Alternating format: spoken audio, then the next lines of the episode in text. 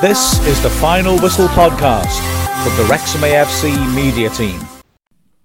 The final score Chesterfield nil, Wrexham 2. Oh, ho, ho, ho. This was a game that was eagerly anticipated because it just felt massive with big crowds from either side supporting their teams and the way that Chesterfield's form was wobbled and Wrexham's away form is terrific. And it lived up to that. It was a hell of a sparky, dramatic, atmosphere filled night and a high tempo match. But as well as that, it was absolutely fascinating tactically as well. And not only is a massive win for Wrexham, it's a massive win for Paul, Phil Parkinson because he and Paul Cook, two extremely experienced managers, went head to head, and both of them were bold. And Parkinson was the one who, in the end, got it right and clinched the win. So, Let's have a look at what happened. Wrexham made one change. Uh, Callum McFadzean basically not ready yet to play two games in a week. So Bryce Hosannah stepped in in his place. Now the Chesterfield team is very interesting. They've been in horrible form lately. They lost three two at home to Solihull on Saturday, and although they did have a player sent off after twenty minutes, it's got to be said they had a 2 0 lead at that point and we've had players sent off in the first half. We've got quite a lot of experience of that, frankly, this season, and you, we know therefore you don't have to collapse like they did just because you've had a man sent off. But they really did collapse. I watched the match, and they were very, very fortunate not to lose by a much greater margin. So. Obviously, this that was a game which had affected them. So Cook decided to be radical. They also had injuries, of course, and suspensions affecting them, and so he switched it around, played a flat back four, uh, played a box midfield, and frankly, and Phil Parkinson admitted it after the game, completely caught us out. As a result, the first half hour, Chesterfield dominated us massively, and were it not for Rob Lainton's excellence, the game could have been gone by then.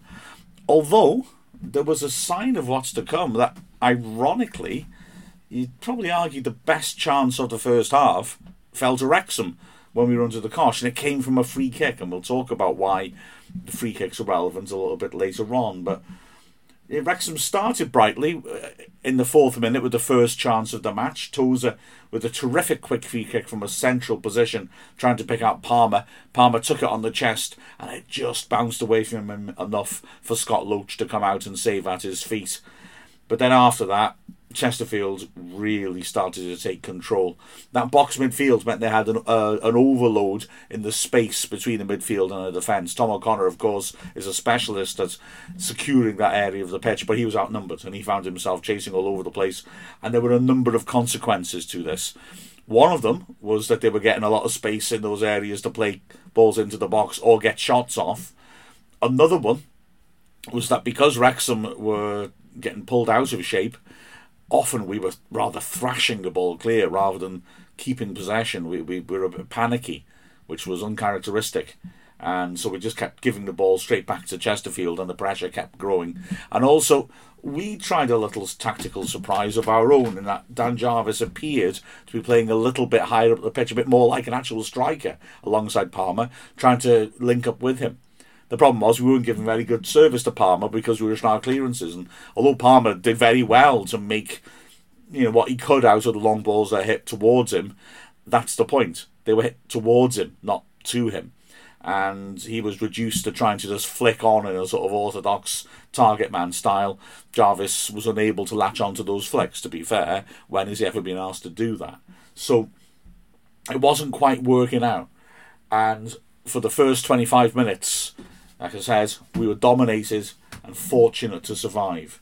First opportunity came when Mandeville, who was terrific between the lines and during this period, fed the ball onto Asante. He worked the ball back and the shot was blocked. It came back out to Kelleher and he drove a 25 yarder, which was deflected off Hayden. The ball was uh, Lainton completely wrong footed, but the ball ricocheted safely behind for a corner. Then it was Mandeville squaring the ball to Miller, who drove the ball in from 25 yards. A great strike uh, heading towards the bottom left corner, and Lainton had to get down sharply to save. So after 10 minutes, Wrexham were already up against it. and the chances continue to come. Williams, the right wing back, driving forwards and getting a shot in, which was blocked well by Hosannah. The ball ricocheted back out to Whelan. He smashed a shot in. That was well blocked by Davis. And when the ball finally, came, oh, beg your pardon, Asante hit a shot as well, and his effort was saved by Lainton, who stood up well at the near post. But still, they came halfway through the half. Kelleher winning the ball back in midfield.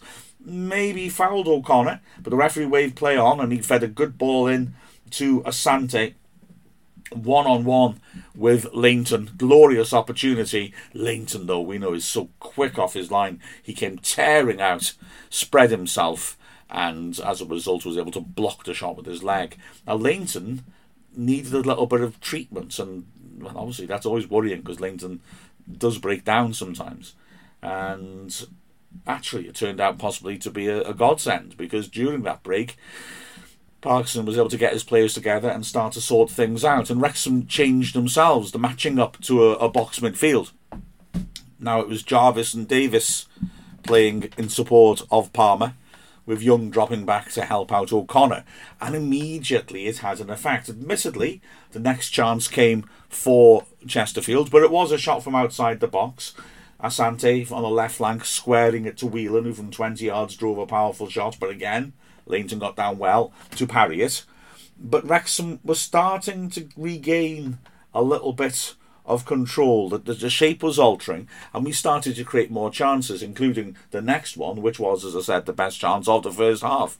It was a, a free kick in midfield, and that would be an important pattern because something Cook, I think, got wrong. He really was trying to get his defence to hold a very, very high line uh, from set pieces, and it was too high.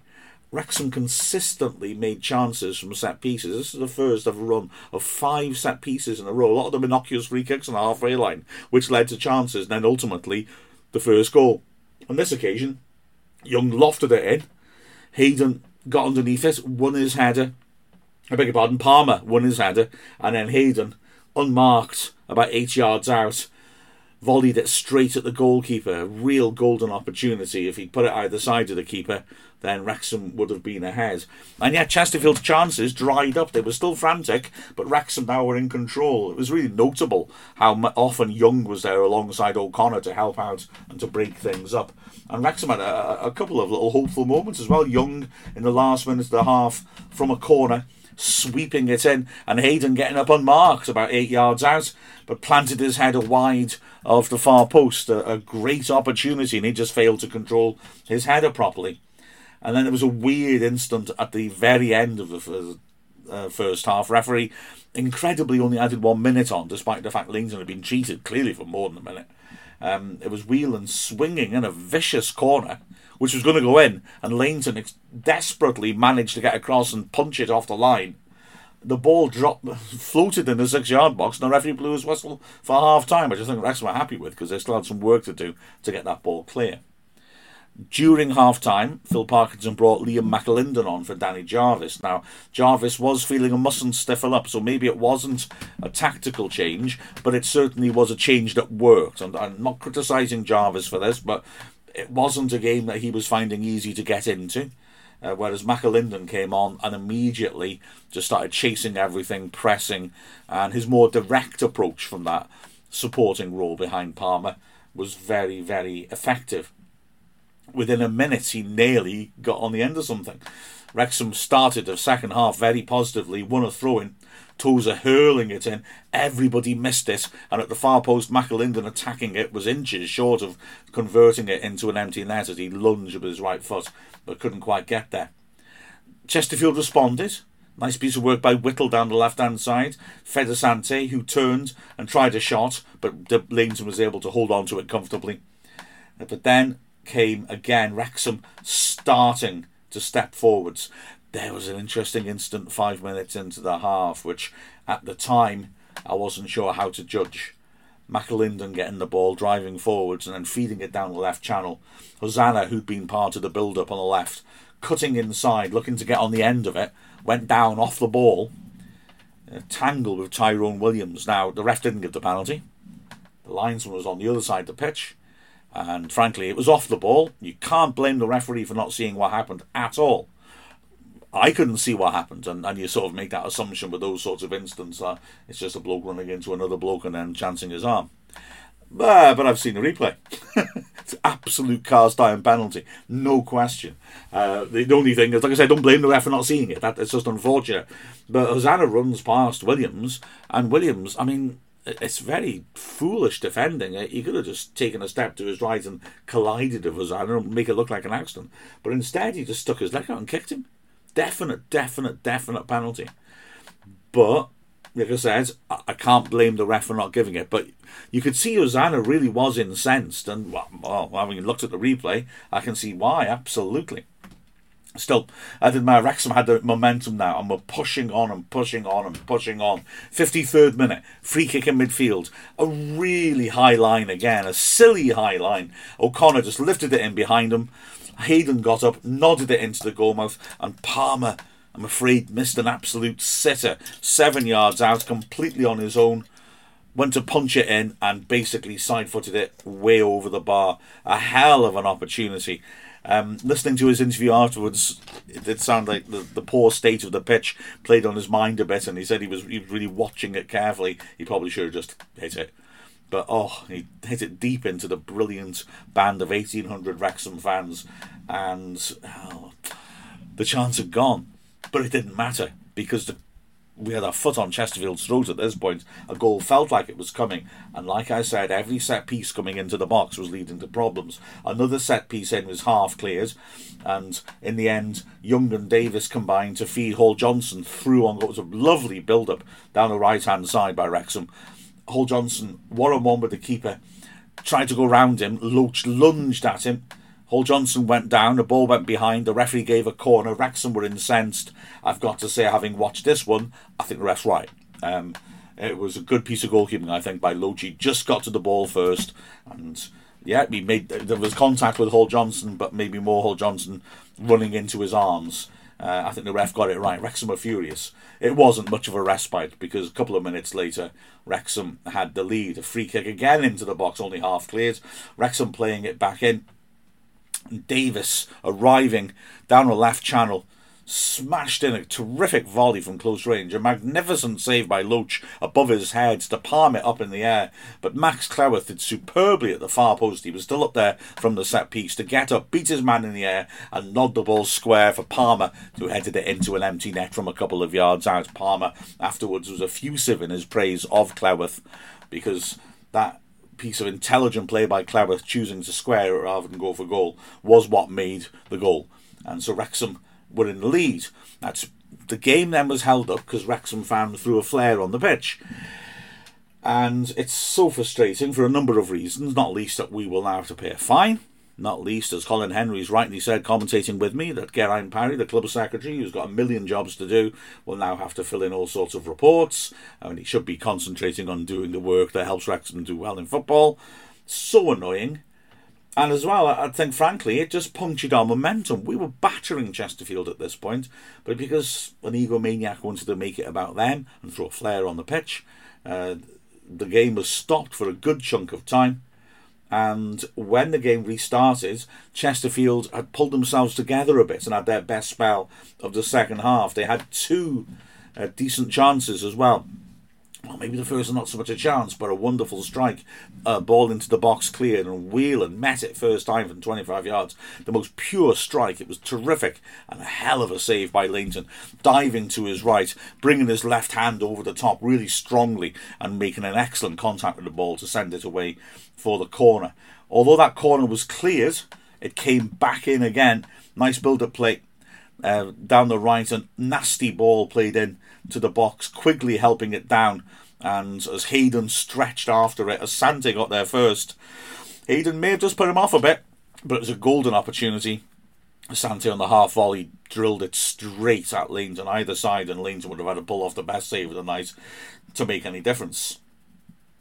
Wrexham kept ploughing on, though recovered from that that jitter, and in the 68th minute it was 2 0. A controversial goal, a corner from the right hand side, swung into the crowd. There was a real melee. I mean, it, looks to be, it's hard to see even from the replays.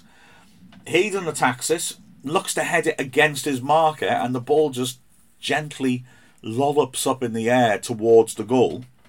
Tom Whelan, the Chesterfield midfielder, is on the line and clears it off the line. It looks like with the help of his hand. The ball drops loose. Hayden's on the floor, but he's only a couple of yards out. He swings a foot at it, hits it really hard. It hits Palmer in the midriff, and the ball appears, quite frankly, to get trapped between his hand and his body for a moment. It drops down, and Palmer pivots and smashes it gleefully into an empty net it was interesting watching the protests because you can imagine there was some fevered protests for Chesterfield because it did hit Tozer's arm.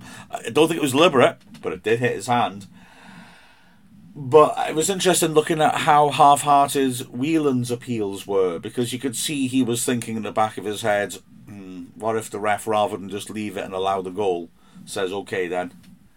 It was handball by Palmer, but Whelan handed it first, so he's sent off, and it's a penalty to Wrexham. Whelan didn't really join in the protest too much, and I think I can see why. So, okay, I, maybe the ref missed Palmer's handball, but maybe he saw both and decided let's let Chesterfield have eleven men and just give Wrexham the goal, um, which I don't think is a the worst thing to do as a referee. Anyway. Justice was done because Wrexham deserved to be two goals ahead by this point, having dominated the second half. And after this, the, set the last quarter of the match was Wrexham playing with excellent discipline and control. Chesterfield obviously tried to get at Wrexham, brought Tom Denton on, remember him?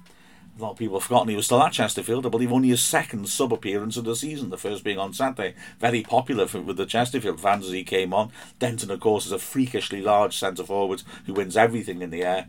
But Wrexham handled him okay. I mean, Denton won his headers, no question. But Wrexham kept a really good high line, not the suicidal set piece high line that Chesterfield kept. Wrexham trying to defend outside the box when the ball was in midfield, and that allows because our we, we dropped off. That that meant basically our half was really congested. So Chesterfield could bring the ball forwards usually to the halfway line, and then they were faced with ten red players all well positioned, blocking off passing channels, and they found it very hard to get around them. If they knocked long balls to Denton, he'd win them, but we are holding a line on the edge of the area. So there's a loose ball to play for, not in the most dangerous position. He's not able to nod it down into the goal mouth. They were able to get down the sides a bit by trying to create overloads, but Wrexham were able to keep them there and then defend balls into the box well. And the only two moments of danger Uh, remaining in the match. Well, one of them came at the Chesterfield end. Chesterfield trying to pass away out from the back. A really sloppy ball by Grimes gave Tyrone Williams no real chances. Hosannah spotted the opportunity and sprinted in to pressure him. And Williams, all he could do was just get there ahead of Hosannah and poke it back into the middle of the pitch. He poked it straight to Jordan Davis. And, well, how ironic Jordan Davis, the, the the one the player I most want this to come to. A quick chance, but because Chesterfield are trying to pass out from the back, they've got no defensive shape.